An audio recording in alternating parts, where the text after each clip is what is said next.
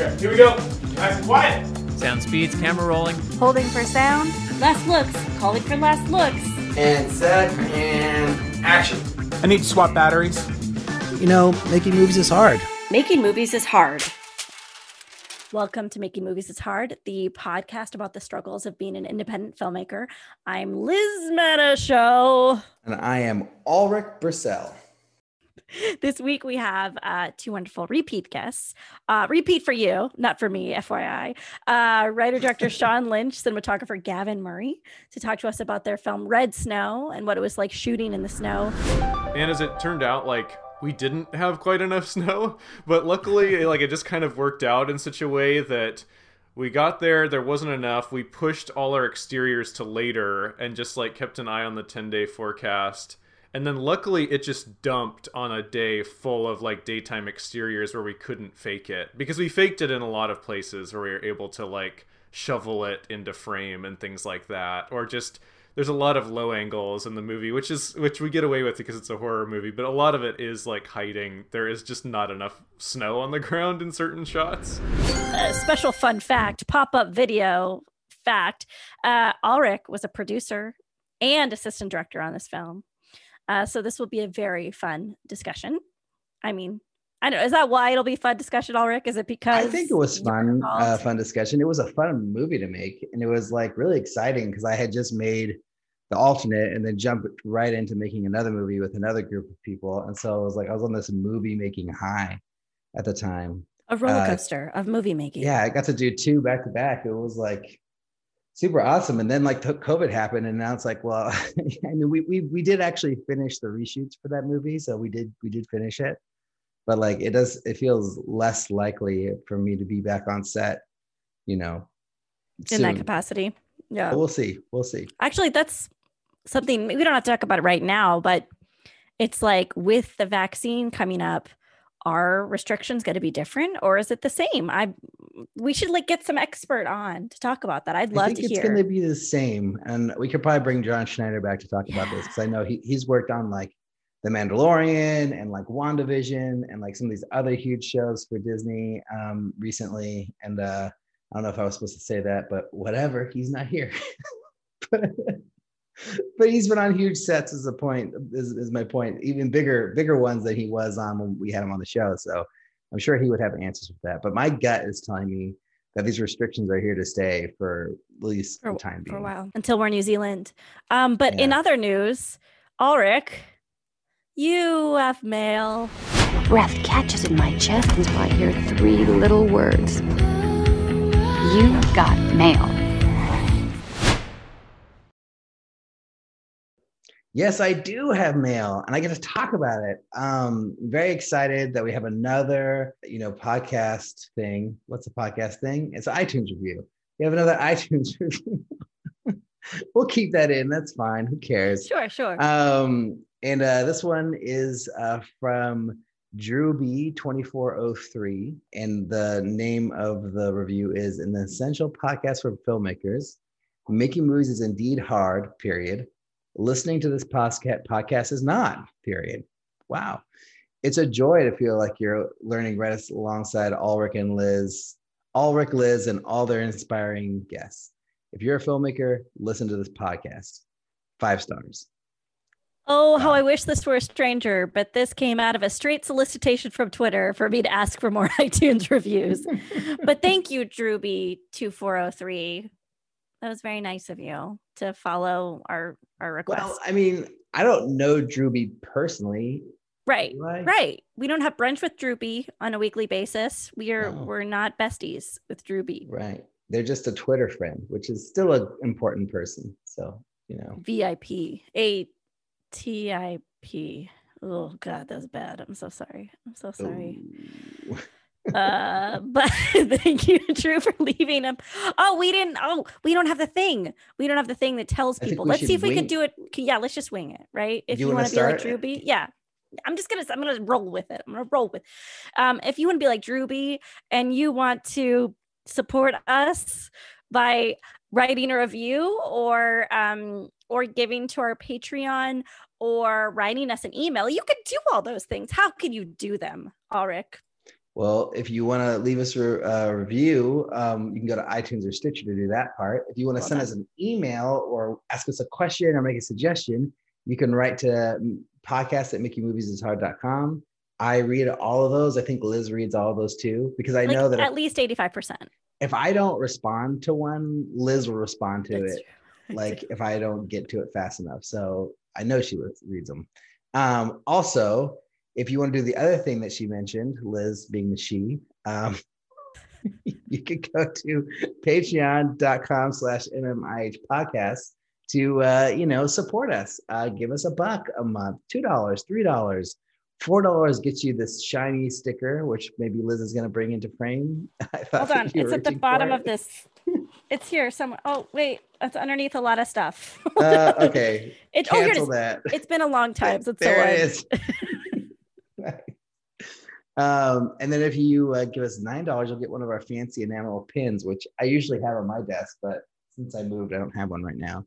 Um, and uh, and yeah, those are the things to do. Oh, and the, the other really important thing you should do is you go to our uh, Instagram page. Follow us if you haven't already. I'm sure you have. We have so many followers. Um, but if you have it, do that. And then either way, go to our bio, the link there, and then you can go to our YouTube page and be one of our, uh, you know, followers on YouTube. Subscribe to our channel. We have like probably 174, I'm guessing, subscribers now or something like that. Somewhere there. Somewhere in that region of Yeah. numbers.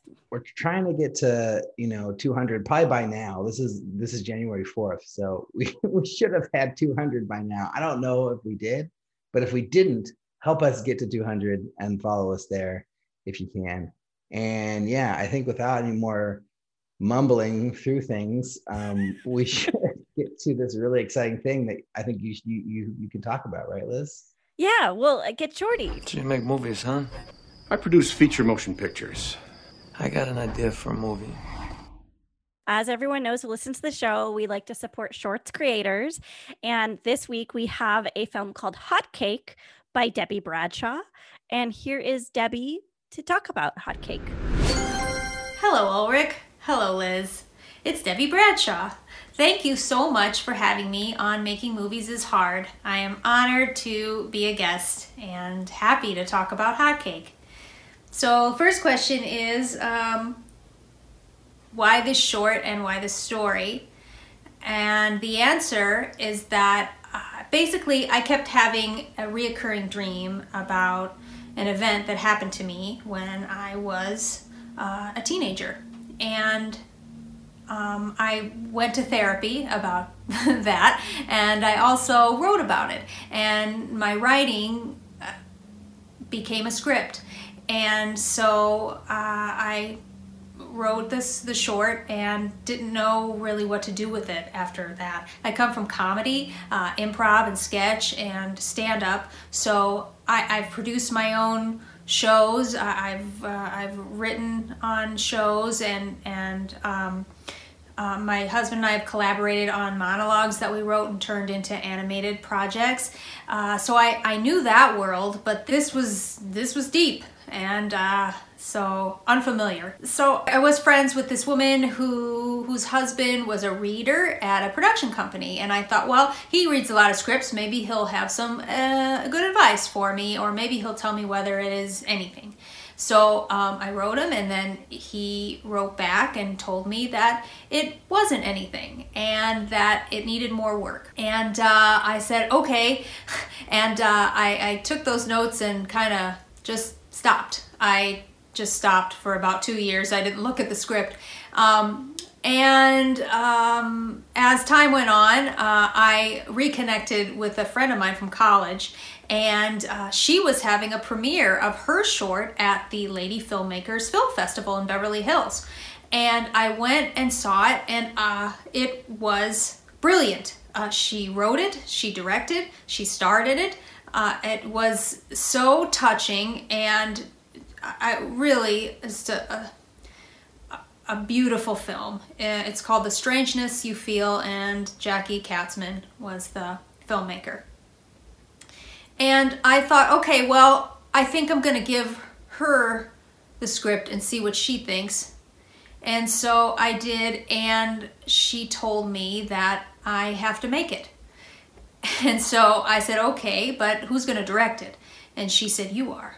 And I said, oh, okay. And uh, then um, I was off. I guess I just needed that little push, and uh, I found a, another producer, Mike Bush, who I had known from comedy from Upright Citizens Brigade and Improv Olympic, and uh, and he had worked on several shows, and I basically just surrounded myself with people who knew what they were doing.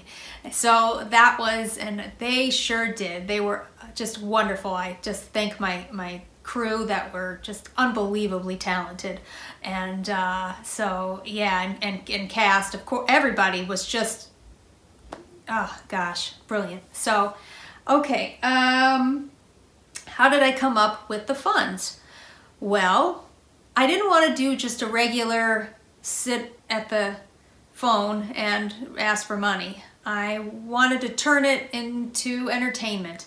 Uh, i thought wouldn't it be nice if this was something people could just watch just if they didn't even want to contribute money? They could just look at this video. It's funny. And so uh, so that's what i did. Uh, I, I, I, wrote a little script and uh, had all my friends and, and, and comedians and my family um, my brother took part in it and we all we all created this uh, video together that was a, a, I paid homage to the MTV at the time. The, the, my short is set in the 80s so that's what I I wanted uh, to, to, reflect. And uh, oh boy, it was fun. It was so fun. Willie, uh, Willie Laszlo DP'd it. We shot it at um, Whitney Melton's house in Los Feliz. Shout out to Little Armenia. It was really just a great experience and uh, just taught me firsthand now this is okay. I think this is just a little taste of what I'm going to be doing. And uh, um, and it yeah it was it was wonderful. And then I actually did put on a show. Uh, we uh, we held a variety type thing at, a theater with uh, with comics and magicians and a band. My sister in law, she had a band and she, she was there and she performed and people did uh, all. It was just it was just oh so fun and and it raised all the money. So uh, both of those things and plus uh, there was savings and we put in the money and i thank everybody for helping with that. It really was a collaborative effort and i'm so grateful uh, that we could do it. Before making the short what did you think would happen to your career? Well i was acting at the time. That's basically all i knew and all i focused my career on. So i only gave myself a five minute role as a waitress so i really didn't think anything was going to happen with my career uh, with so yeah um, but what what did actually happen is it completely changed my career and and uh, in the fact that uh, it opened me up to all that I'm capable of as an artist.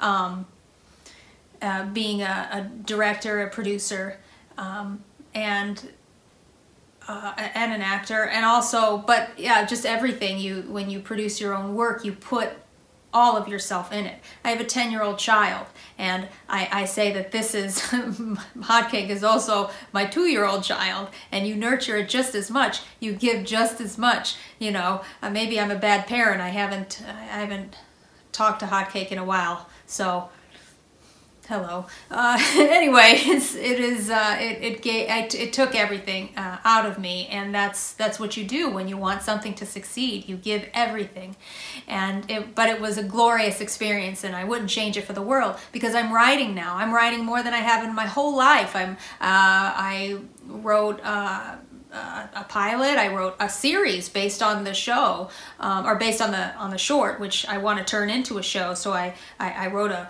a, Bible I want to pitch, and we have pitched it, and we're gonna pitch again. Um, so uh, I've written, an, I'm writing an animated show right now as well. So um, I directed a, a short that will be entering the festival a uh, market in 2021, uh, written by Elizabeth Musgrave and produced by Frank Forte, called Sound Man that I I didn't. Uh, that's a whole other world that I didn't expect to be in. So uh, directing something I didn't write, and uh, that was glorious and wonderful and uh, fun and hard, very hard. But um, but very satisfying. So, um, and uh, also my husband and I are collaborating and have uh, produced another animated short. So, yeah, I mean, there's just so much that if you give yourself a chance to to just try something different and to go go deep, that you never know what can happen. Now that's it's out. What's the purpose?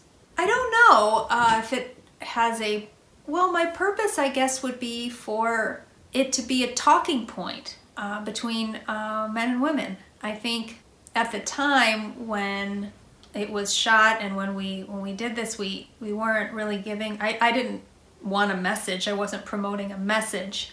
Um, maybe I should have. It would have gotten into more festivals.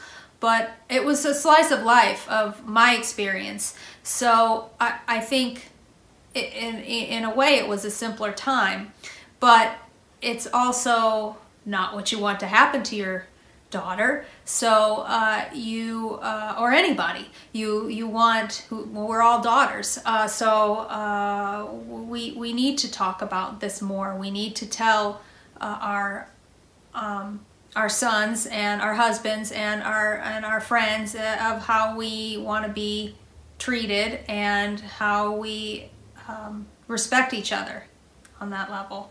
So, and it's also nostalgic. So maybe people from my generation will be like, hey, that's the 80s. I remember that when we didn't have cell phones. Would I do anything different now that it's out in the world? It's been out in the world.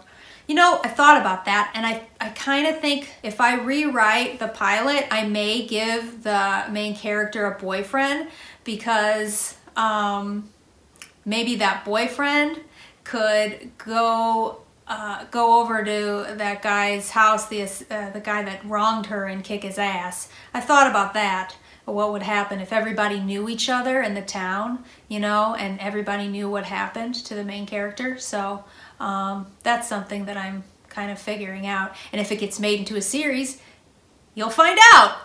Stay tuned. All right. Um.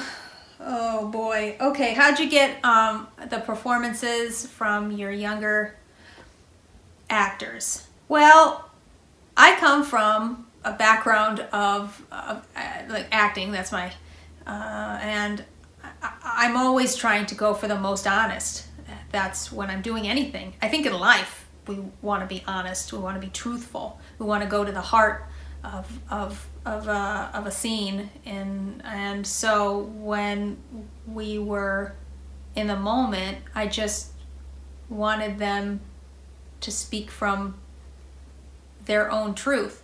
And luckily, I had great actors who who could do that and could go there, and uh, and whether it be a, a, funny moment, a happy moment, a, a terrifying one, um, it, we we went there, and I we they went on the ride, and I'm so grateful for it. I think it's talking to them as if they are the character and what their character would do because they are that character at the time.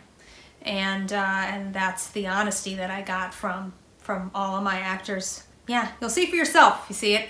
They did a great job. I mean really so. Okay well that's it. So thank you so much again for having me on the podcast and stay safe everybody. Be well. Happy new year. Alrik what did you think of Hotcake? Well, I loved it pretty much from start to finish. I just thought it was great. It was so unexpected uh, for a short film for just from the beginning for a lot of reasons because it, it wasn't anything like your typical short. First off, it was in an expensive big location in a school is the first thing you see. And it's like opening up with like these teenage actors.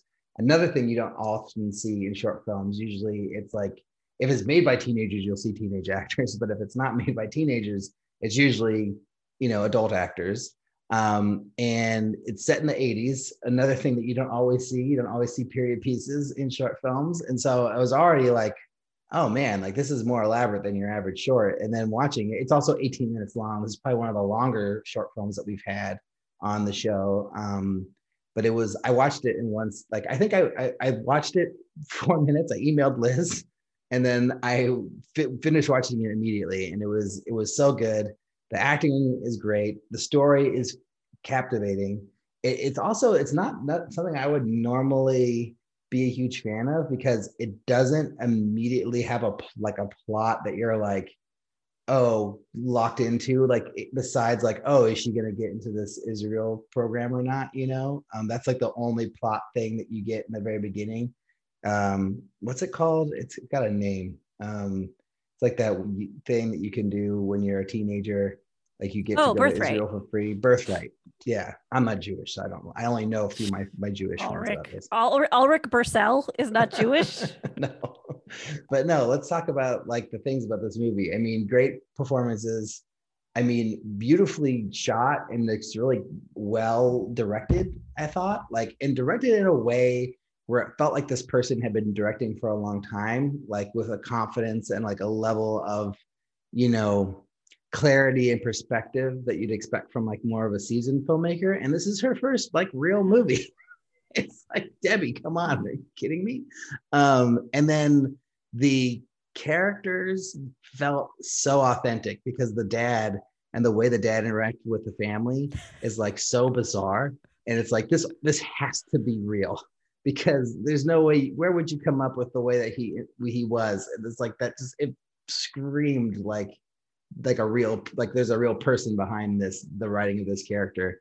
And then the ending of the movie and like the thing that happens that is more plot driven was so crazy and also like had the best ending like the way that you want that terrible situation to resolve it resolved the way that you really hoped it would. Um and that that was really amazing um but uh but yeah i don't know i mean i think i didn't really say like a lot of clear things but i just love this movie so what, what did you think liz No, I 100% agree with everything you just said.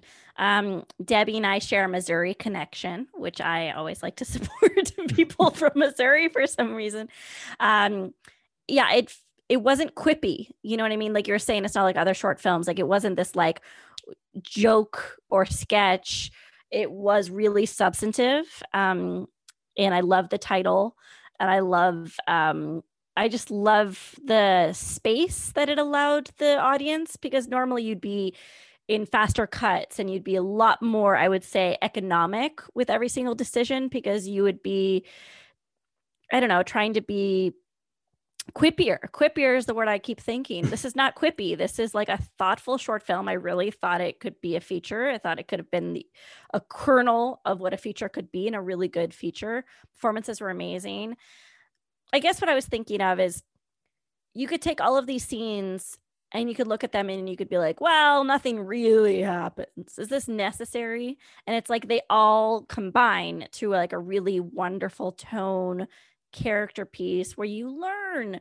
So, like, something dramatic doesn't happen every single scene, but it doesn't matter because it's a piece of art. Anyway, I just think, like you were saying in short films, very often there's like this feels like a race almost like a race to the joke and that's not what this was this was just a good story well told um i had to walk away while watching it uh because Alrik made me watch this one and rehearsal on the same day by Courtney Theron and they're both like disgusting men that's like uh, what I've called them disgusting men shorts uh, and I just felt really gross after watching both these short films. But that means they were incredibly effective at um, bringing me into their world and impacting me. So I really want to see the feature Hot Cake, Debi. I want you to make it right now and send it in so we could talk about it and support you. Um, great job. Yeah, it would be like a um like a female perspective sort of version of um that one gosh ben affleck's in it um it's that 90s uh period piece um I'm like you know, going everywhere with that. I'm like Jersey Girl. No, that's not the 90s. no, Uh, where are we Girl. going?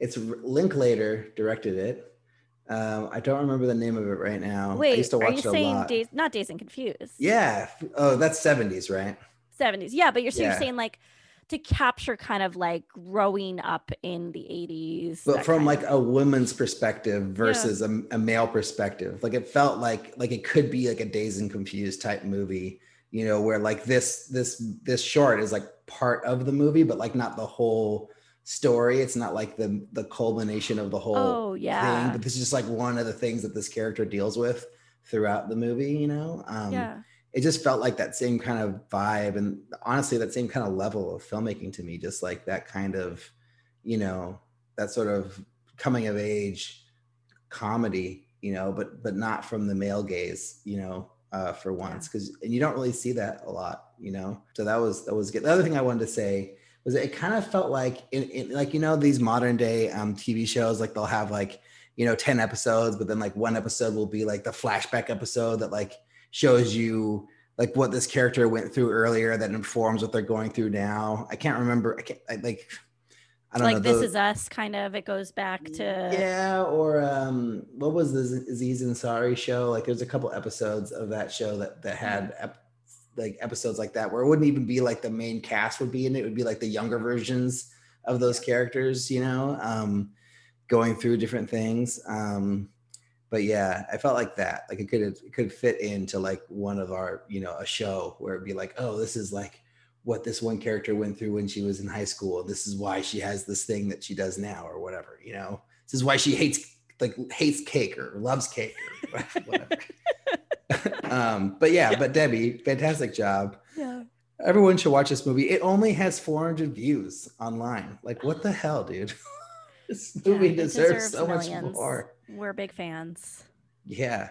I was watching some other shorts. Um i think we talked about this last time but like yeah i was like just going through and like they'll have like 70,000 hits 80,000 hits and they're like garbage. Or not or not garbage. That's not fair. Like they look pretty and they like look really beautiful but there's no real story and there's no real character to dig into. And it's like why do i care? Everything can be pretty but not everything can make me care about the characters. Like like i care about the characters in this short you know? Like the, it was oh my god why really did her friend leave her? Why did her friend leave her? It drove me crazy. Oh, still upset by that. Oh her yeah her because her friend is like a you know completely you know she's a first off they're teenagers so they're not the smartest. And then they're just like you know she's in her own little world you know? Um yeah that was a scary that was really scary. And that, that's another thing about debi as a filmmaker she like really freaked us out Yes. know? and that's hard to do you know? It's not like easy to like just freak out your audience um you know on your first real short film. So anyways debi sorry we're praising you too much but great job. deserves it um um yeah. That's it. We did it. We did, did the it. thing where we talk about stuff before but an interview. i think we should go to our real conversation about red snow with gavin and sean. Red snow Well, before we get into it, we got to do our, our stat sheet, Alrik. Go Oh do yes, stat the stat sheet. I did. I did do a stat sheet. Well, we have the questions at least. Um, Liz, you wanna you wanna take it? Yeah, so we're, it's kind of this like rapid fire question round where we ask you invasive questions about your production and you decide whether you want to answer them or not. Um, so, starting up, how many days did you shoot? 12. Alrik, you. What was the rough budget? And feel free not to say if you don't want to. But say it. Um, I think, I mean, it's hard to say because we're still in the process of making it. Um, but I'd say ballpark like 40k will probably be 50k by the time everything is done. Amazing. Wow. How long did you work on it from inception to eventual release? Can you anticipate how long you will have worked on it until the release? Uh, probably two years, all in. And then, uh, how many people were on set? I know the answer to this question, but I'm gonna ask you guys anyways. Let's see, crew is 11, and then talent kind of fluctuated. Like, most of the time it was two for talent, but I think it all in there are like six or seven talent, but they'd sort of come and go. So Yeah. pretty small, all in all. I think our biggest day was maybe 15 people. I think. Yeah. Um, maybe 16, but yeah, right around there. Um, all right, Liz. Final question. Final question. Think about it with all your hearts. Out of all your projects, how difficult was this one? And and and let's also like make Alrik feel bad since he worked so hard to protect and take care of the ship. Um, I don't know, Gavin. Do you want to field that? Um, I mean, it, it wasn't the hardest. It wasn't the easiest. Uh, there was some challenges that we knew were coming, and those challenges were challenging. You know, night exteriors with a micro budget is tough.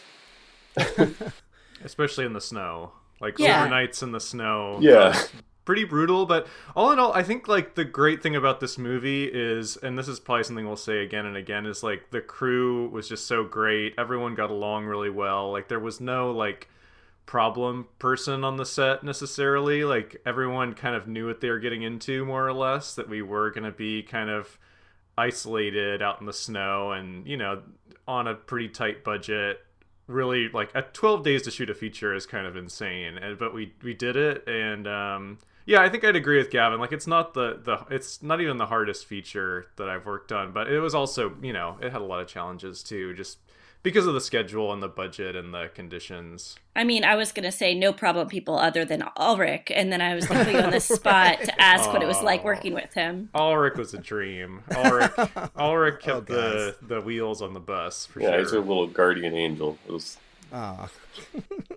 I was gonna ask, like, should I answer that question since I was uh, on the film too? yes, please. um, yeah, it definitely wasn't the most difficult by by any stretch of the imagination. I wouldn't say it was easy either, but um, I think things just went really well, and we all worked really hard.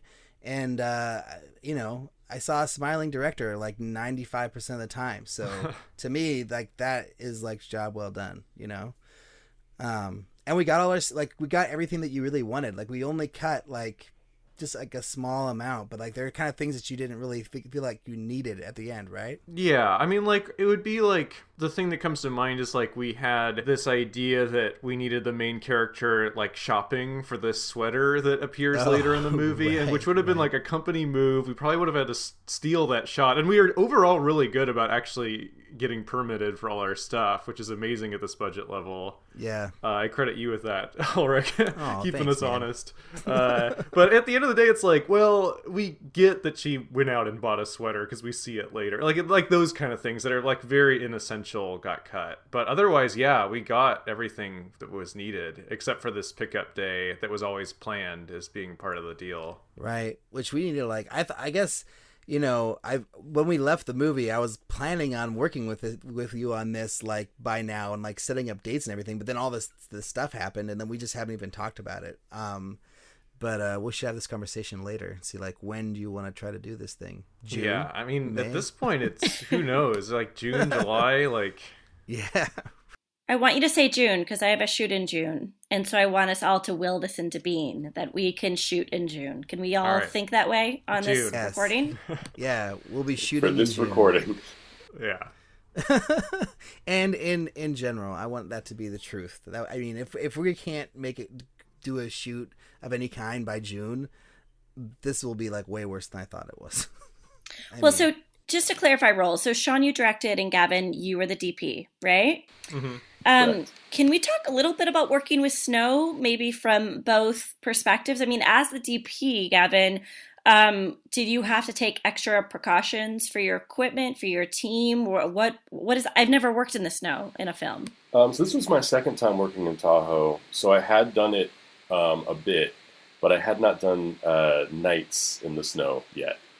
Um, so I did take a lot of precautions. Um, my AC Lance uh, kind of kept me from feeling most of them. I just kind of passed them all on to him.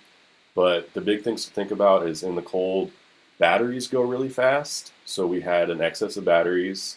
We also kept them in a little warming pouch with like little hand warmers to try and keep them from getting too cold. And then there's also a thing that I know I panicked Alrik and Sean with about lenses um, adjusting the temperatures, going from outdoor in the cold to indoors where it's warmer. Um, if you don't give them the time to acclimate, they can fog up and it can be a real problem. Uh, but again, like our crew moved in such a way that we never felt it. I don't think. I don't know. Maybe Alrik and Sean did, but uh, I mean, that never was an issue, right? The fogging never became a problem, if I remember correctly. Yeah, no, like I said, Lance was on it, and we always used that time to be setting up the next scene. So we were always trying to stay a step ahead. Yeah. What I'm curious is like Sean, you you know like making a movie called Red Snow uh, and working on it for so long beforehand because you you basically prep for like a year like on and off. Um, like what was your approach to the snow and how did you set us up for success with this whole thing? I mean, it's there isn't really like a scientific way to predict how much snow you're going to get. I was really just like you know, basically, you know, this is uh, basically, I don't know if this has come up, but we shot this at like a family cabin that we've had in our family for a long, long time. So I'd been going there in the winters, like since I was a little kid, and I generally knew the rule of thumb is like January, there's almost like too much snow. Like you need to put on chains to get out there, and there would have just been huge logistical challenges. And then February is kind of, you know, like easing down a little bit. So I sort of felt like February, March, we'd have like just the right amount of snow without, you know, being unsafe. And as it turned out, like we didn't have quite enough snow, but luckily, like it just kind of worked out in such a way that we got there there wasn't enough. We pushed all our exteriors to later and just like kept an eye on the 10 day forecast. And then luckily it just dumped on a day full of like daytime exteriors where we couldn't fake it. Because we faked it in a lot of places where we were able to like shovel it into frame and things like that. Or just there's a lot of low angles in the movie which is which we get away with because it's a horror movie but a lot of it is like hiding. There is just not enough snow on the ground in certain shots.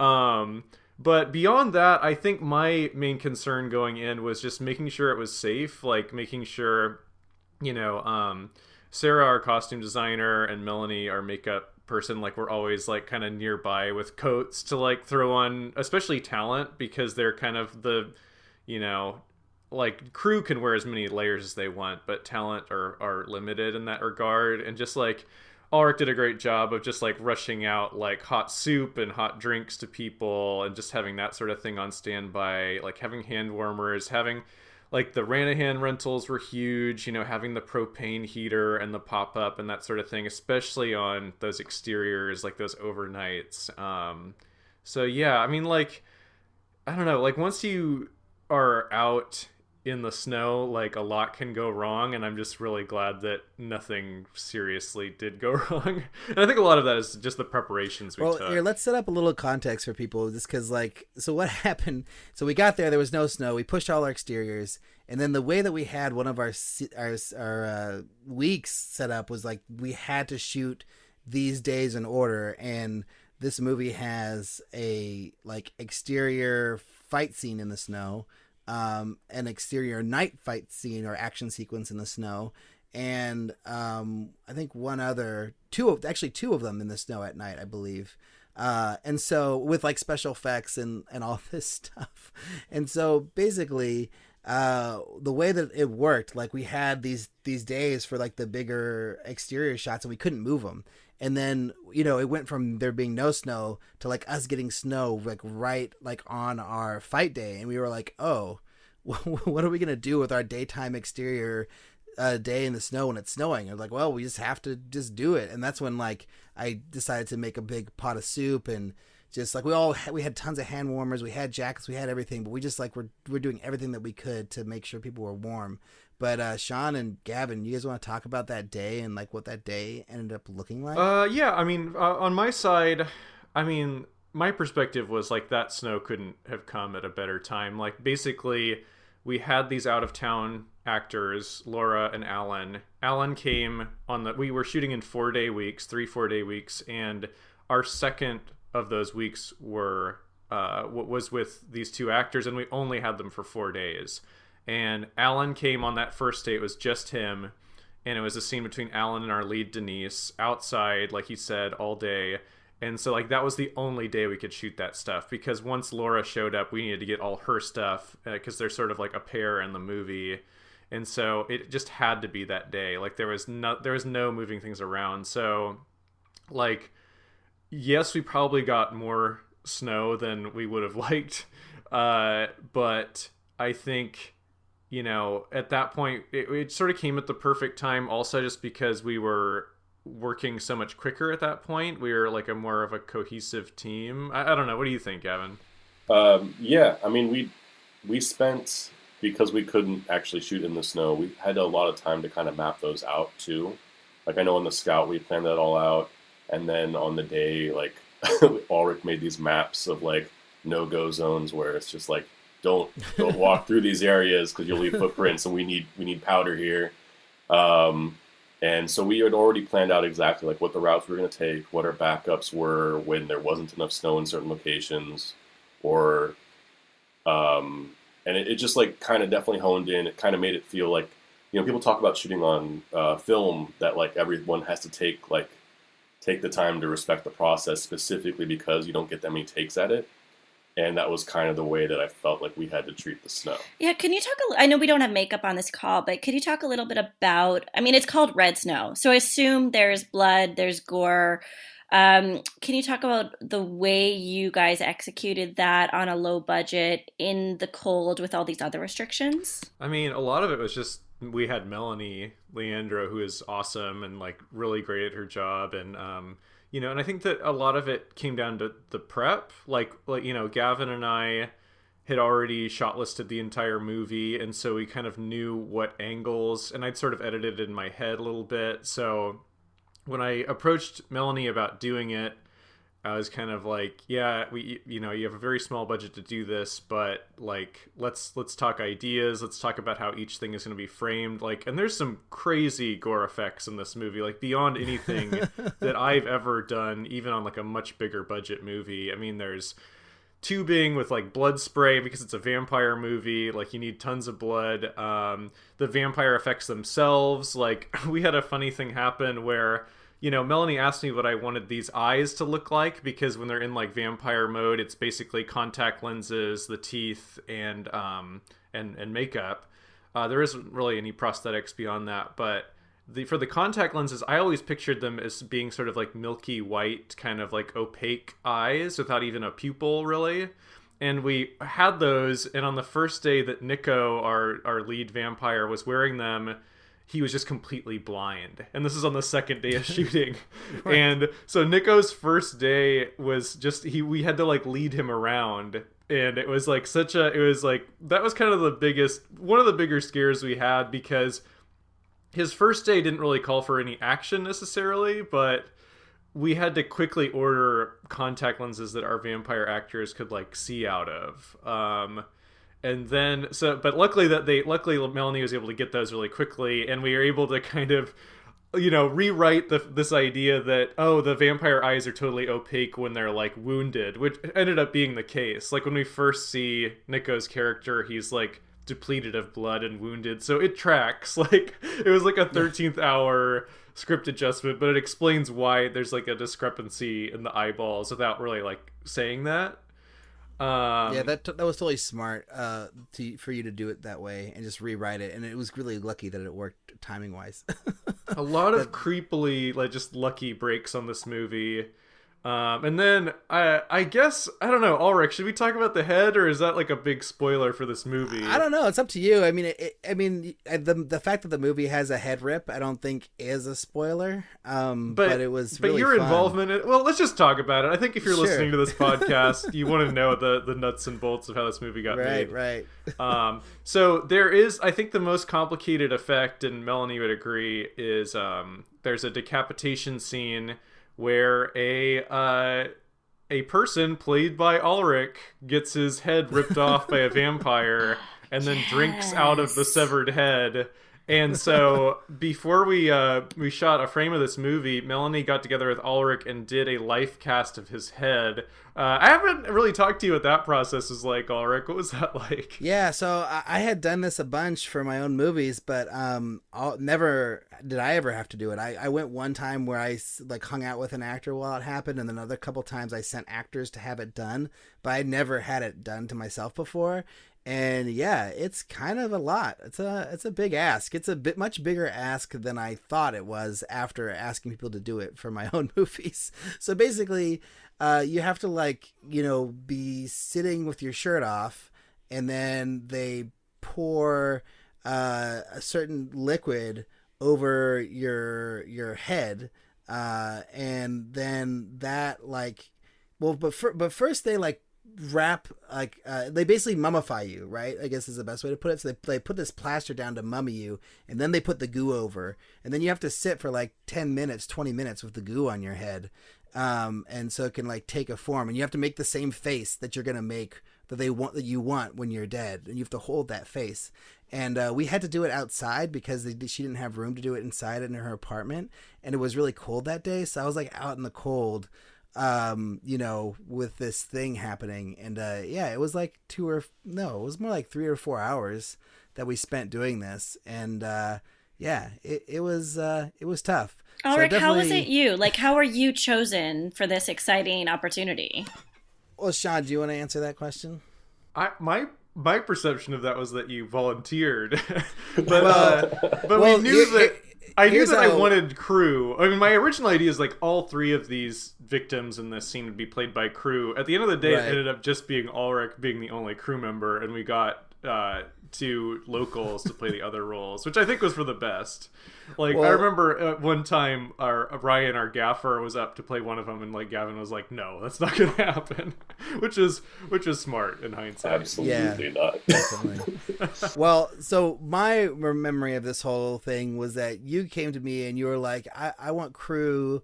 to play these guys and then I'm going to play one of them and then I'm going to get my head ripped off because uh, I, am fine donating the time to, to do the thing. And I was like, you can't be the person to have your head ripped off. Like, that's too big of a, like, you have to be like on monitor and directing that scene. Like, you can be one of the other ones, but you can't be the head rip person. And so then I just volunteered because I was like, you need somebody. Like, we need to do it like now or, or soon. So I just volunteered to do it. And uh, Sean was open to that idea. yeah, I'm, I'm glad you talked me out of that because that was far and away our hardest day, at least for me um because that was oh, an yeah. overnight that was a 4 p.m to 4 a.m thing with gore effects with the most talent we had out of uh, in one day. Like it was it was a ton of like logistical challenges. So yeah it was crazy. we talked to um ken frank and chris malika a few weeks ago and they described the way of filmmaking as kind of like a family right? Like they do these micro budget shoots with they're they're like brother-in-laws, they're best friends, and you know, uh, it, to remind me a little bit about what you guys are doing. I mean, you guys are working on an extreme lower budget, and then you went to a one location that you already had access to, and then you made a horror film. So I guess I want to know what your philosophy is of filmmaking. Is that too is that too large a question after talking about getting your your head examined for um, practical effects? Uh, I don't know. What, what do you think, Alrik? Uh, Gavin, do you want to answer this question? um, I mean, I can hop in. It's, I, I don't know if it's like a grander philosophy. It's just that it's a bunch of people like-mindedly enjoying like a script or story, um, and the micro budget just kind of weeds out people who might be less interested. I think.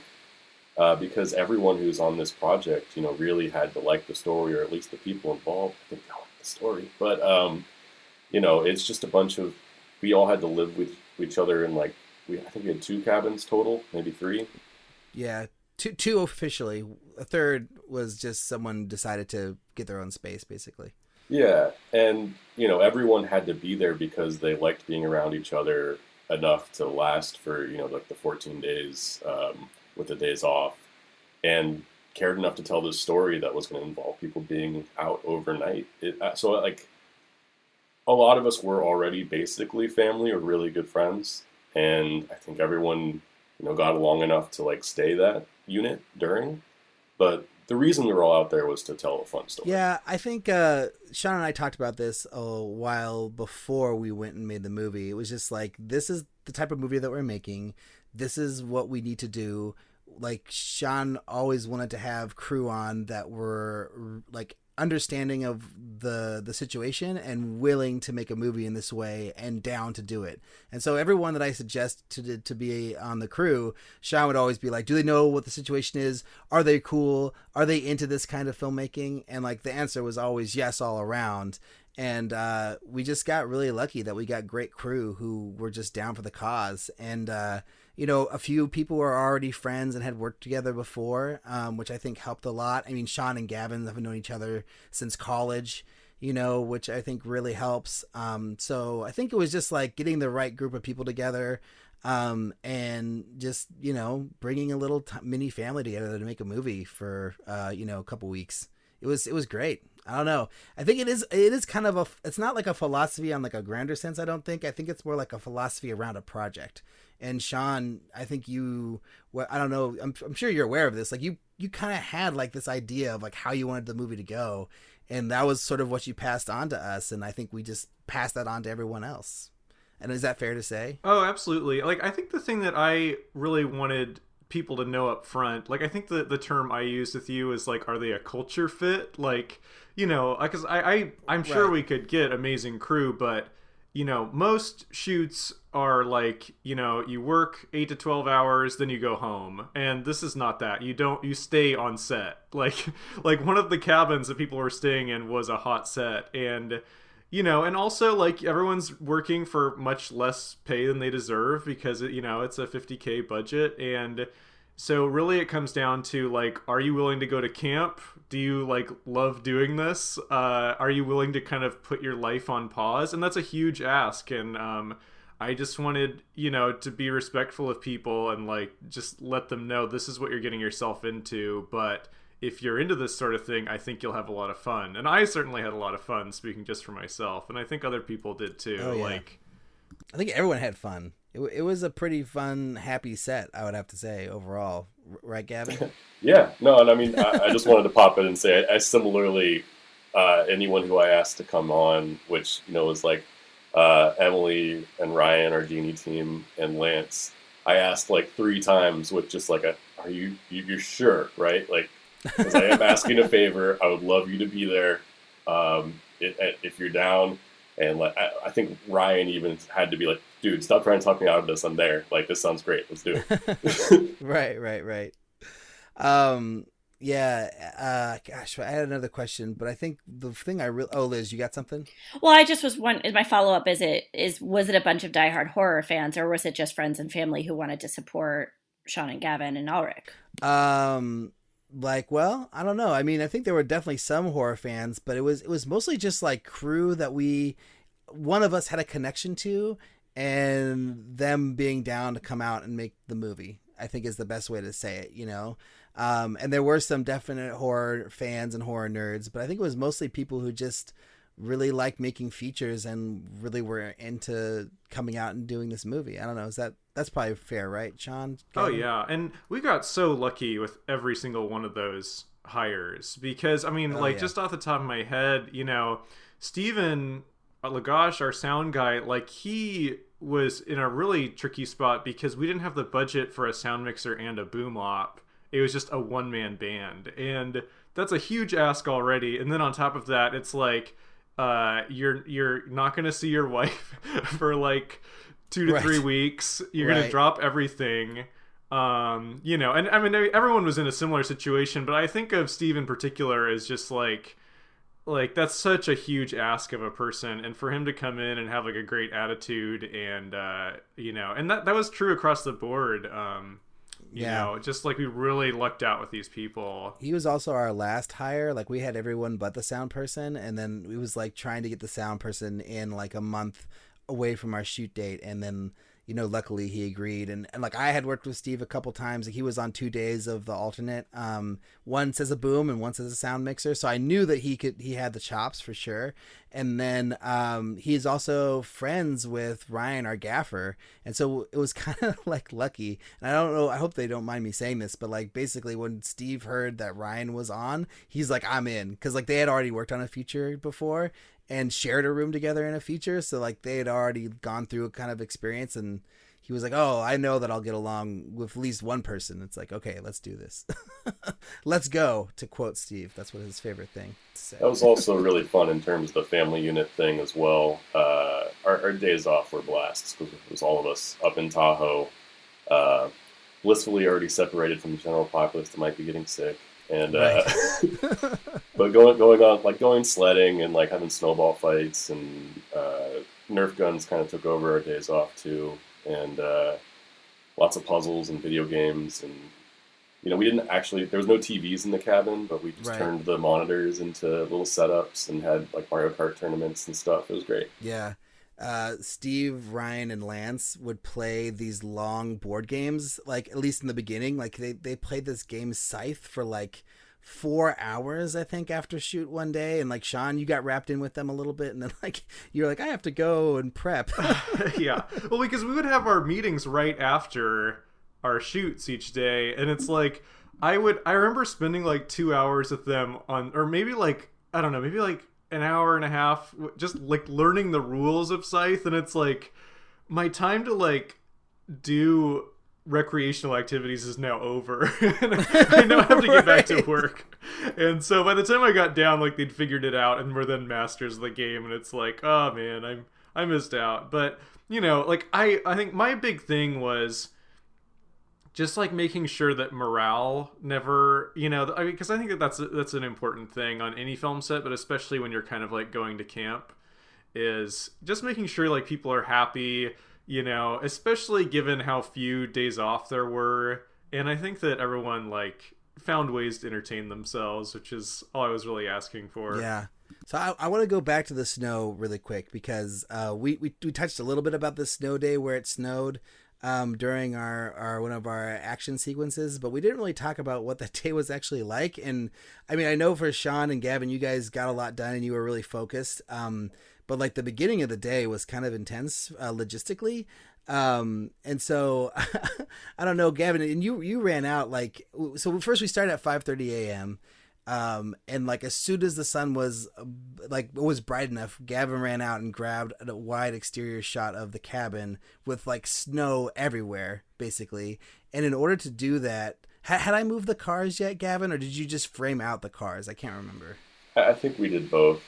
I, I I know that on top of me trying to just grab exteriors where we could, we had a full day, so it was kind of just grab what we can while um, we're setting up the other things. And that's like on this type of shoot, on most shoots in general. Like I try and leapfrog as much as I can. It's harder with such a small G&E team on this one, but um, they both killed it. And so it would be like we only had two people. We had two keys basically that really were kind of mixing departments because they had to. But it was like I'd have someone on set with me, someone be setting up the next area, and just as much as we could do to get ahead, which included sometimes me just going off and shooting um, like little tiny pieces. Like I know um, our uh, what do you call it title sequence that Sean had planned was just like little snippets of oh, yeah. parts of the house that I just grabbed randomly throughout, like Sean would point one out, or I would just grab them, and I'm sure he's discovering them in post. I hope there's enough.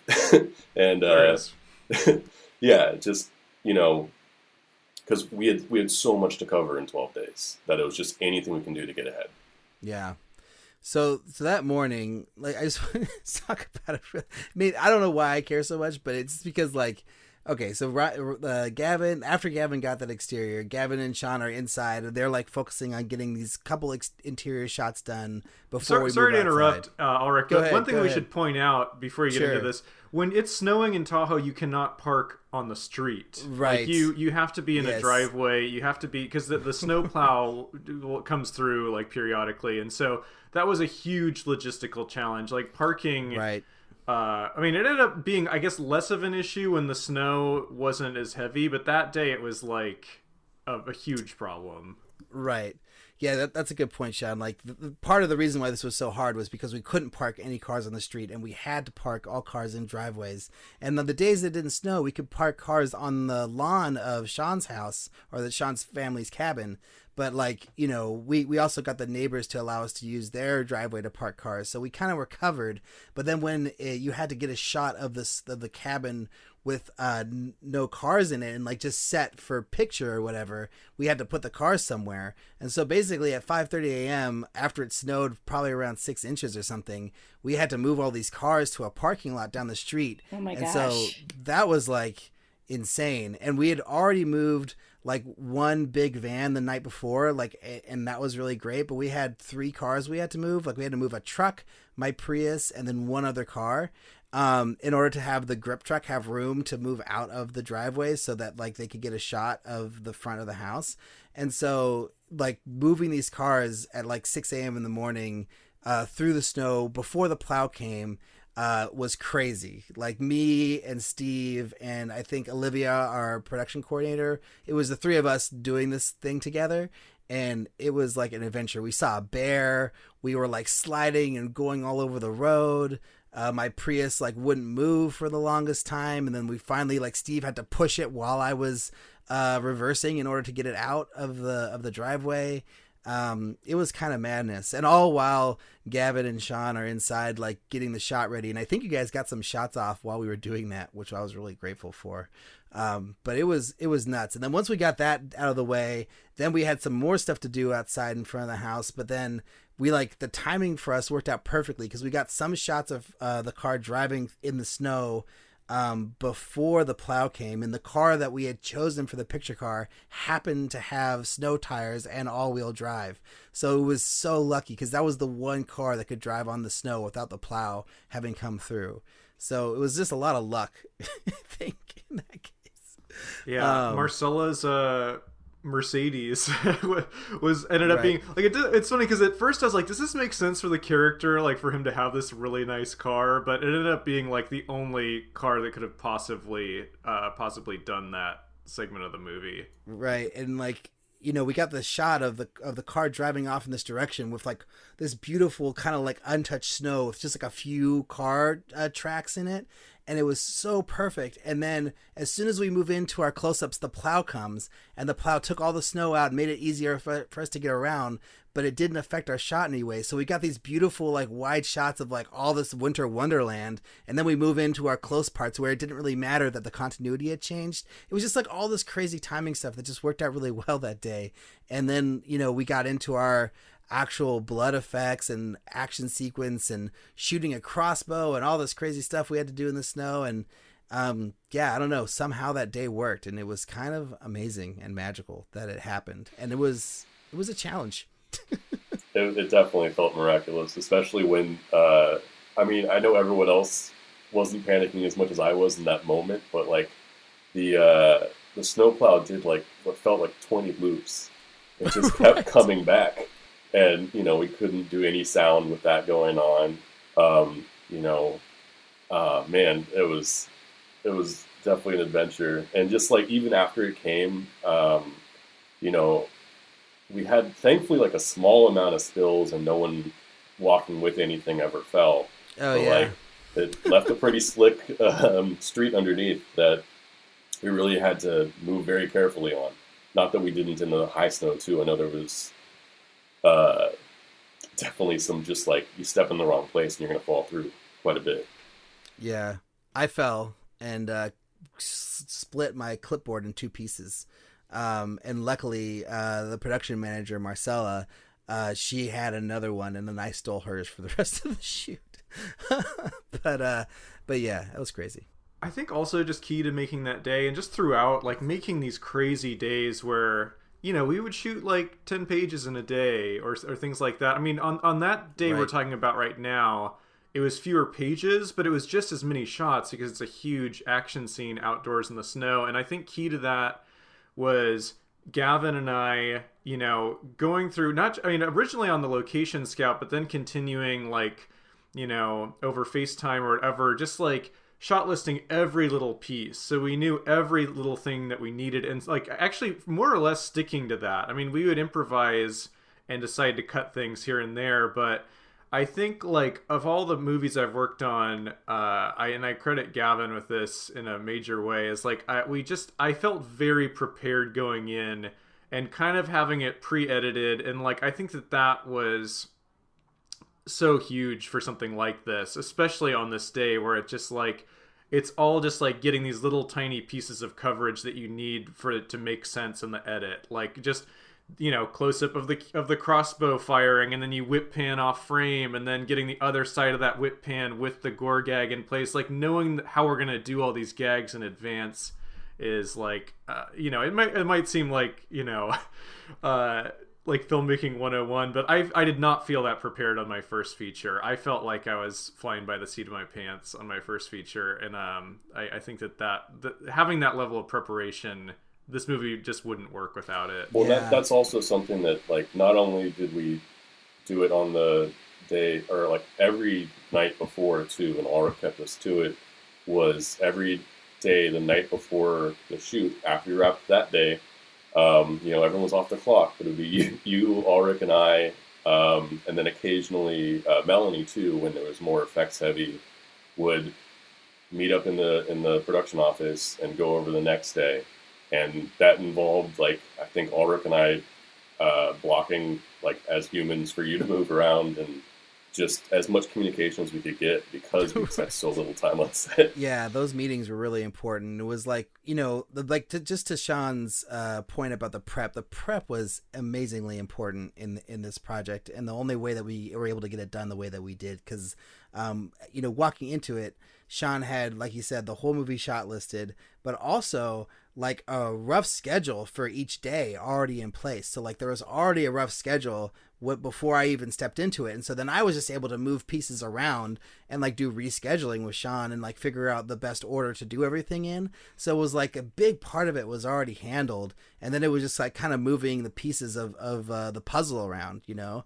And then um, when we did those meetings, it was like, okay, we already know what we're going to be shooting that day but like okay let's make sure that we give the right amount of time and i usually would already have like a rough idea of time uh, for the whole thing because I was able since I had the shot list and since I had the schedule, I was able to do or this rough like strip board. I was able to kind of pre-schedule each day in advance. So like we were so prepared because we were able to do that prep and just have a good idea of what we wanted to do every day. And that's how we were able to like average like something like 30 to 40 shots a day and sometimes going over 40 like damn near 50 i think a couple times.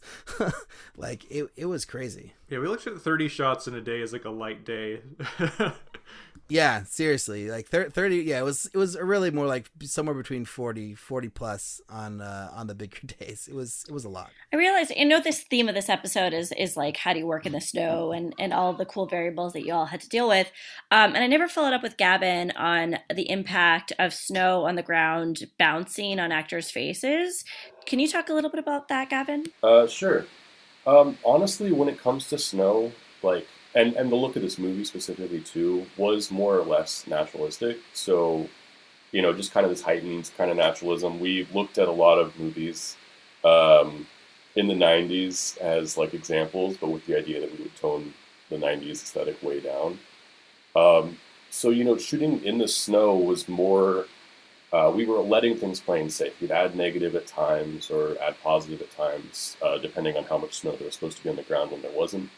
Um, but like I I tend to um, you know just protect the highlights a little bit more with snow, but not worry about it too much in terms of like you know especially if you're gonna have wides, you can't do that much uh, on a lower budget and with like a smaller amount of time to really change that. So it's more painting with broad strokes and allowing, you know, snow's going to look like snow, and that's okay. Um, and at night, you know, that's just a little bit more of ambient. Your light's to carry a little farther, and it, it's still it's so. I remember the first time I shot in snow, I was pretty worried about it because of the levels, just a bunch of white everywhere. But there's a lot more gradation than you think, and when you're there on the day, it's that's not as much of a challenge as you might think it would be, mm. in my opinion. It's really interesting, yeah. And also, you were talking about um, filling uh, filling in where the audience expects there to be bounce. Like I forgot that you didn't have an abundance of snow on the ground every single day of the shoot, so it's like making it consistent and making it continuous. Um, even when you did have brown on the ground instead or green on the ground instead of white, um, and that's really interesting. And then, um, Sean, just one final question for you. I know we haven't talked a lot about distribution and and your expectations, but was making this film on such a low overhead and making it horror comedy part of the design for a, good return? I mean, this is not your first feature. Um, you've you've gone to the rodeo before, or was it just the script that called to you? I mean, really, at the end of the day, um, yeah, like horror is a super commercial genre, especially at this budget level. But my main thing is like I am just horror is my favorite genre, and it always really has been. And I almost look at my first feature, Prep School, which was a drama, as almost being sort of a weird detour. Like for some reason, I really, really out of film school wanted to make that movie and then once I got it out of my system, I was kind of like, wait, why did I do that over a horror movie since it's so much harder, like you said, in terms of distribution? But yeah, you know, um, I have learned a lot, and you know, there's there. I think you know, I can't help but think about distribution on the other side of this, um, especially since I myself have so much exposure in the budget. Um, but you know, there's certain things that you think about. Like I think it is. I I could easily see this playing at, at a genre festival like a Scream Fest or Beyond Fest or Fantastic Fest. That's kind of the plan, depending on how our post timeline goes. That's kind of what I'm aiming for.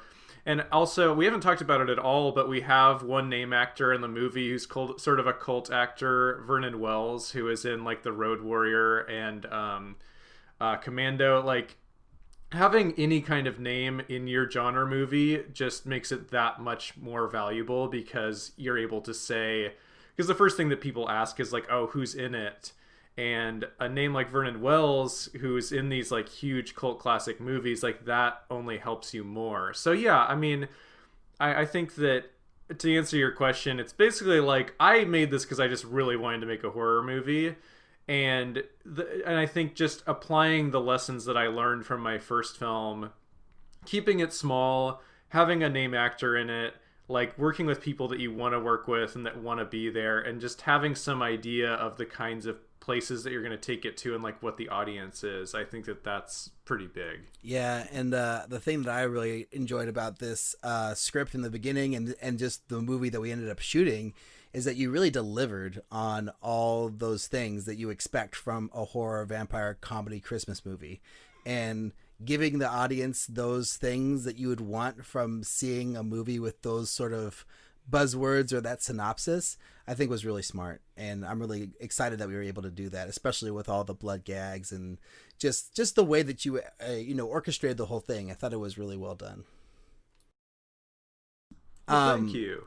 yes. Well, that's why I wanted to make the movie. It's like it's. I think it is like we were talking about earlier. Like, why did people come out and do this? It's like, well, it's because of the story, and like that was why I said yes to you. Like over like almost a year ago, was because it's like, yeah, the script is so awesome. Like, of course, uh, I have to help make this movie because it just was like, you know, I wanted to see it. I wanted to go to a theater and watch this movie or watch it on VOD or wherever I'm gonna be able to watch it. You know, um, I wanted to talk about one more thing, but I kind of feel like we're running out of time.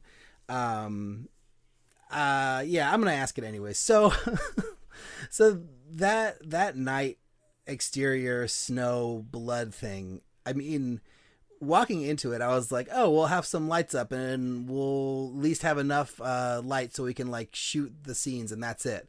But then when we got out there, uh, the lighting scheme that Gavin, that you and Ryan and Emily put together was like was like pretty damn elaborate. Like, can you talk about that a little bit? Like how you were able to do that and like where that idea came from to do it that way?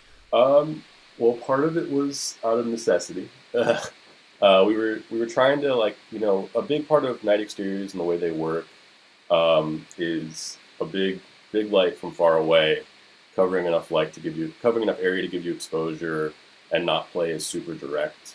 Like when you're outside, that's kind of what you're viewing is either moonlight or just like kind of ambient light bouncing off clouds. And so that was kind of the, what we were trying to go for.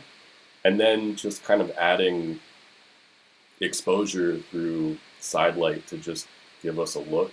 And the the only way you can create dark on screen is with light which is kind of paradoxical but you know having something to read as you know a level then to be able to show a darker area. So it was mostly around just trying to give us room to work in because we only had again a crew of two trying to do a night exterior which is pretty nuts um, but they both killed it and worked really hard to give us an area to shoot in. And then it was about trying to make that area work for as many directions as we could. So like taking the backlight that might be stronger than your fill and then just switching uh, scrims in both of them to do a quick reset to give us a different way to look and have it still feel like the same area or the same night, I guess is I'm trying to say. But, but you had like four lights, like twenty feet in the air or something, right? Was or is it three? Like what? What was that? That was insane. I mean, again, like uh, I had while we were shooting our daytime stuff, I had Emily uh, setting up our nighttime stuff. You know, which was another thing too. Is like on a night exterior, as much as you can have your give your crew time to work in the daylight to be set up, so that when it's night, they're not running in the snow, tripping on things with like trying to set up lights and stuff. Um, but yeah, it was it was built around the general idea of just trying to be prepared to change if we needed to, uh, be set to pan things in different ways to give us different backgrounds and really simple like you know, kind of three point lighting, and like everything kind of breaks down to that. But you've got your backlight, you've got your fill, you've got your key or lack thereof, and you know, it's just or yeah, like lack of fill. Um, it was just about being prepared. I'm not entirely sure, like how we could have done it an, another way. I guess is just we lit our area so we could turn the camera around and look and look and have a different set. So it was just about trying to give us options later in the day and knowing which parts of the you know where we were wasn't looking towards houses so we can make it look like the middle of nowhere and right just trying to make it make this like one little area that we could shoot in as diverse and like moody as possible. Let me just say, like, it totally worked because I'm in post on it now, and just like watching that footage, like those night exteriors, like it's such a budget defying. It just looks amazing, and also just adding into that, just the complication of we had this like pretty limited patch of snow that in the woods that we were filming on, so we were just kind of like keep, you know, having to like pivot the angle and make it seem like it's a much different stretch of woods when and in, in, in the film it feels like a huge area but in reality like it's a it's a pretty small area that we were shooting in and yeah like gavin ryan and emily just did an amazing job uh, with all of that yeah, and then Sean, I wanted to ask you, like, so you know, imagine, so we got this lighting set up. You know, we're shooting basically all night to like whatever it was, four a.m. in the cold. It's probably like twenty degrees, whatever it is um, and you have three kills to do in this time. Like, what was your thought process going into shooting that, and like, how did you, like, when we were doing it and we were running out of time, like, what was your thought process, and how were you able to like get everything that you needed in that amount of time?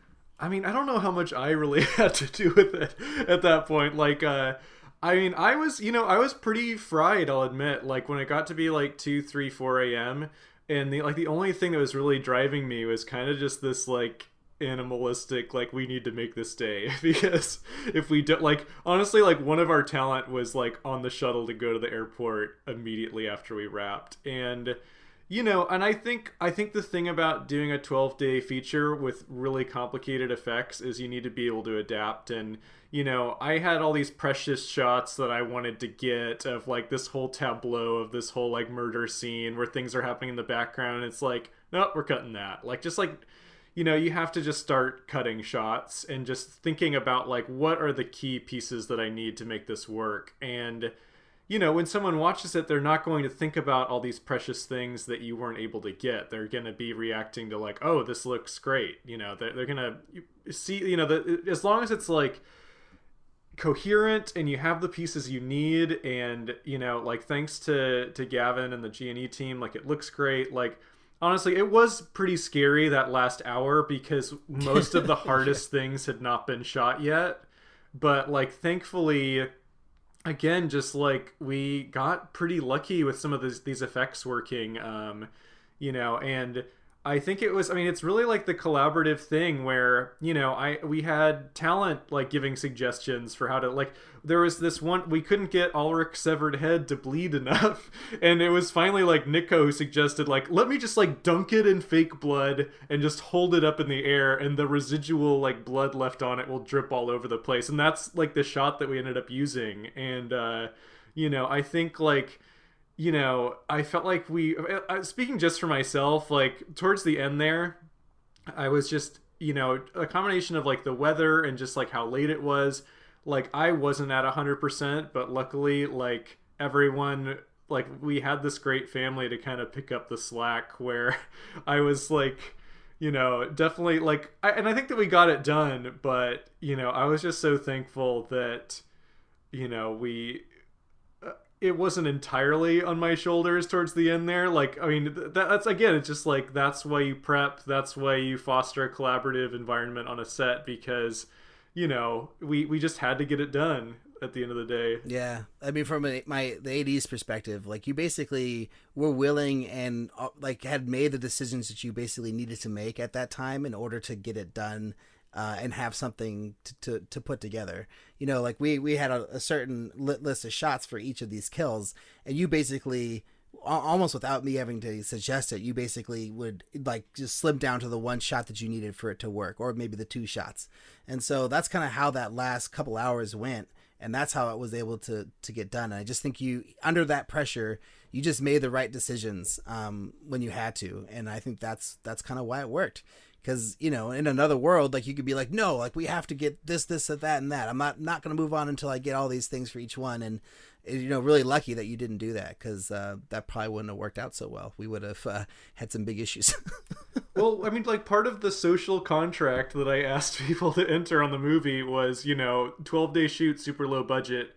You know we have to have a good attitude and we can't be precious about things. And i took it very seriously that that applies to me too you know, it wouldn't have worked if I was being super precious and like egomaniacal about things when right. that wasn't at all like the the culture of the set so like that's uh, so i i bought into that entirely too there was also just like the respect that you had for trying to keep us to 12 hour days because you know each of these people was giving you know all they had for those 12 hours and the actors were you know freezing their butts off and uh, like Nico had a, a, a, lot to do, and so Laura in terms of just like both of them had some some clothing changes that working in the cold was going to be a little difficult, and we did our best to guard them from it. But like part of that is uh, keeping to the twelve hour days and you know making it so that everyone's going home because people also did have to like even though we were staying close to set, people did have to be driven home,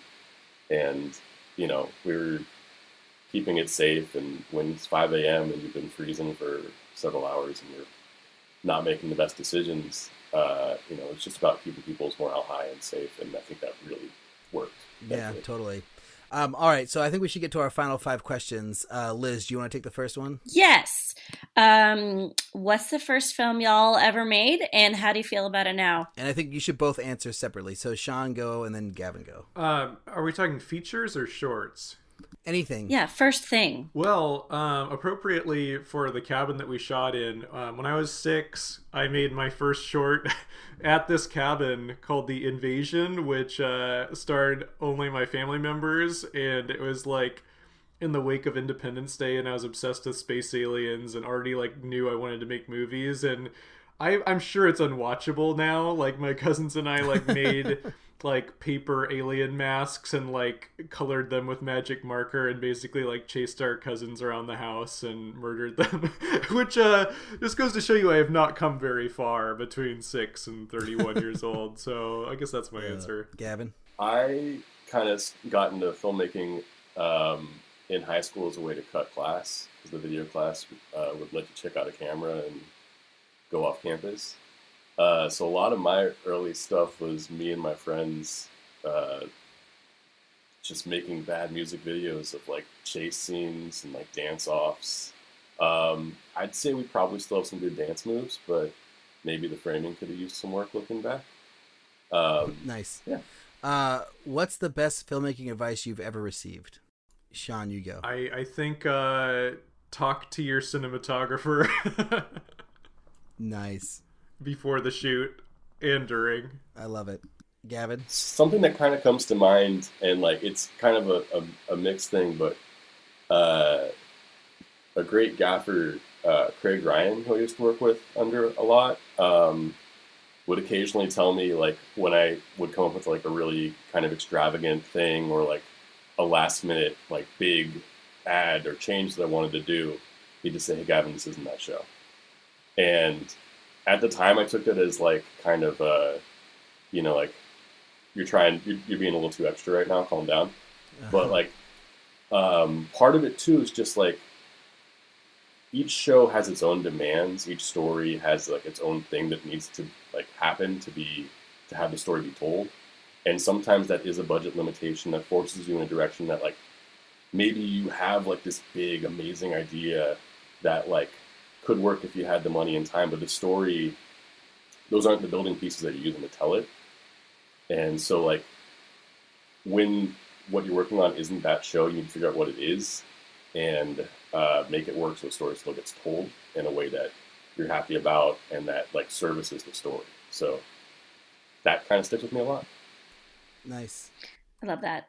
Um, what are your goals as filmmakers? I mean, I think for me, if I'm able to just keep doing this, uh, I mean, I'd be happy making red snows for the rest of my life. But I think the big thing for me is finding a way and I and I think that this is what everyone feels is just like finding a way where you don't have to go the crowdsourcing micro budget route, not having to invest your own money, finding a way to kind of have more financial independence where well well you're still able, still able to work with your friends and still able to do you know these fun horror things with like a certain degree of autonomy i think that that would really be my goal yeah similarly um, I, I just want to continue to be able to help people tell amazing stories and get to work with like people that I really respect and have a good time uh, like meshing with and helping tell their stories. Just that's it's really enjoyable to get to make something beautiful and uh, extract something from someone's brain and put it onto uh, video chips. Nice video chips. if you could go back in time, what's the one piece of advice you would give your younger self? Um, I, I think that I definitely went through the film school thing of I went in like a total genre movie kid, and then I came out thinking that genre movies are somehow less than, even if it was like a subconscious thing. So I think I would go to my college self and just be like, cut that shit out. Like, you know, you love genre movies. Like, a lot of times, like, the most meaningful stories can be told in the genre space. I mean, like, look at what Jordan Peele is doing. Like, he's made a whole career out of that. And it's like, you know if if genre is your thing especially like horror like own that i would say. Um, because i definitely wasted a lot of time not making horror movies when it was always kind of my thing you know? So i think just you know respect genre. Um, and something I, I mean i'm still kind of struggling with it but like um, taking those times where you're not immediately working on set as someone who you know most of what they're doing is working on set or planning about working on set, but taking those times where things are a little slower, or like if you decided to say no to something, that's great because this is time for you to work on yourself and, you know, look back at like what you're not happy with with your own performance or like what you could be doing better and just work on being okay with those times where you're not working directly on set. Finally, is making movies hard? Yes, but it's worth it. Yeah.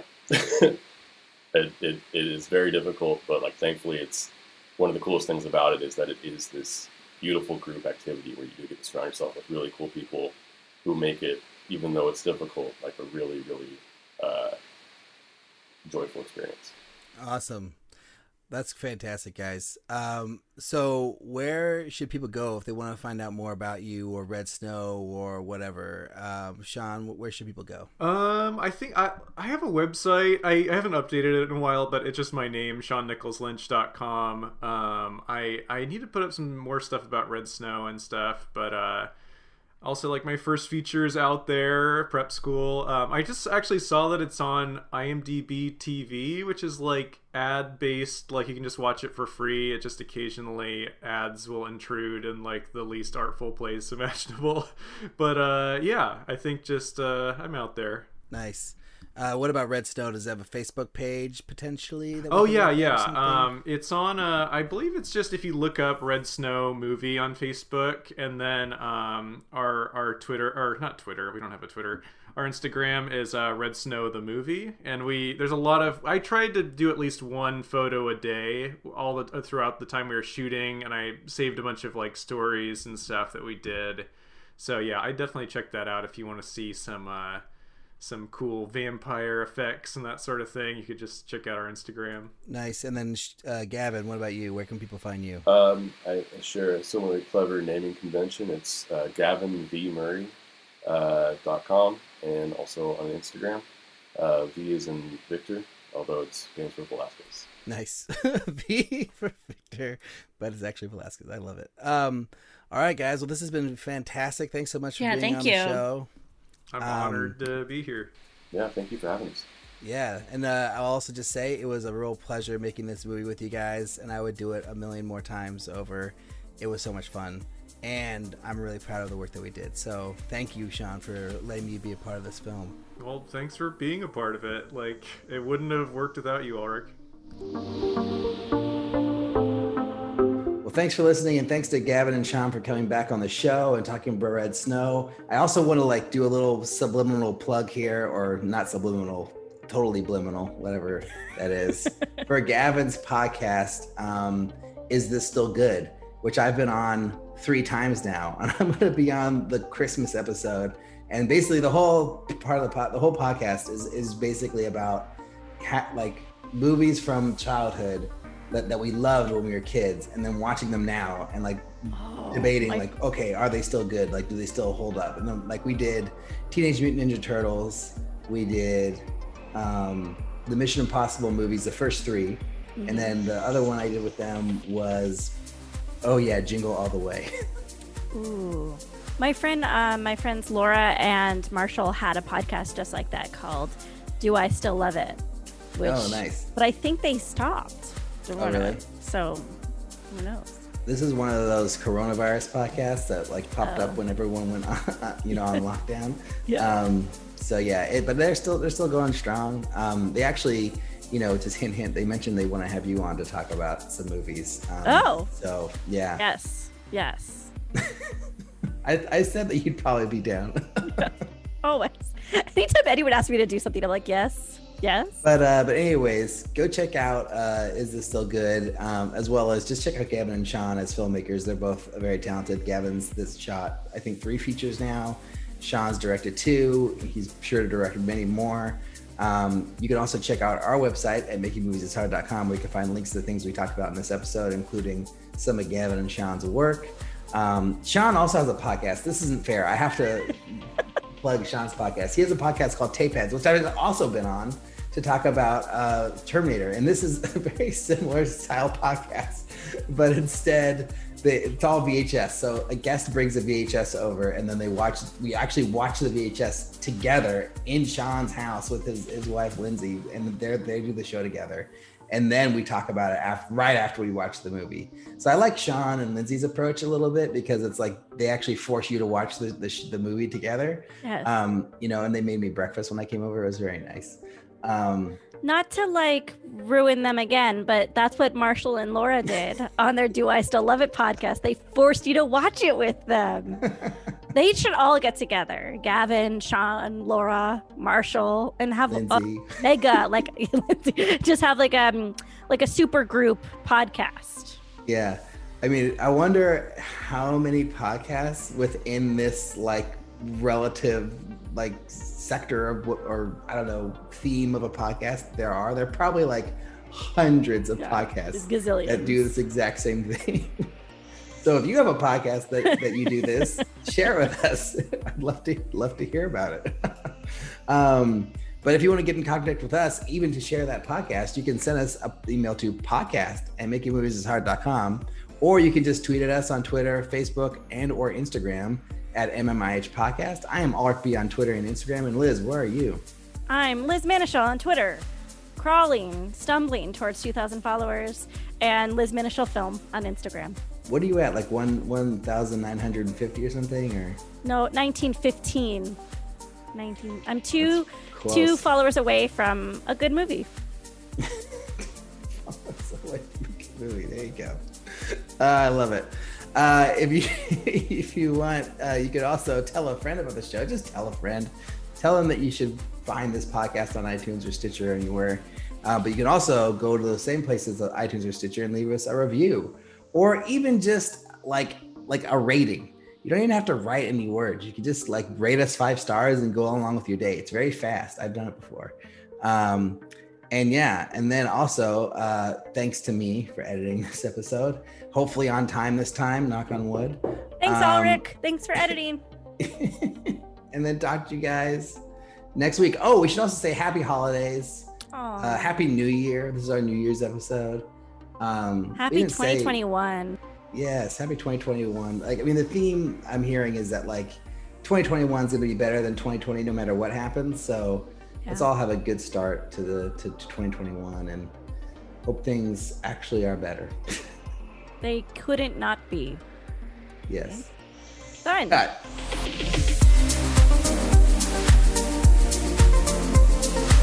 Welcome to Making Moves is Hard, the podcast about the struggles of being an everyday independent filmmaker. Crap, I can't just ruin that. I have to say the exact thing. All right. we had no blooper last week because there was no there was nothing to pick from, so now we'll have a blooper for this one. Yeah, at the very least, uh, I've contributed that. Uh, welcome to Making Movies is Hard, the podcast about the struggles of uh, the independent filmmaker. I keep on fucking that up. Uh, I'm gonna do it one more time, and it's gonna be perfect. The struggle of being